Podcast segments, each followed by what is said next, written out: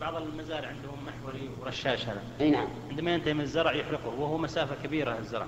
أي نعم. فيها يكون من الدواب من لماذا أحرق؟ يحرق اللي يتخلص من بعض الش- الشجر. أي وبعض- بعض الحشائش وال- والنوابت. إيه. هذا لا بأس به. يعني بعض الفلاحين إذا انتهى الموسم أحرق الأرض.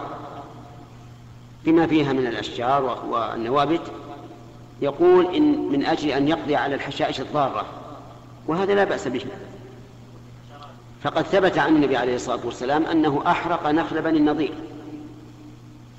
مع أن النخل لا تخلو من من طيور من أفراخ طيور أو غيرها فهل هذا الرجل أحرقها ليقتل ما فيها من الحشرات؟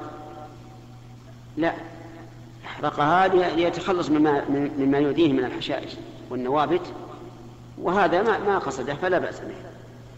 ويجب أن تعلم الفرق بين المقصود وبين التابع.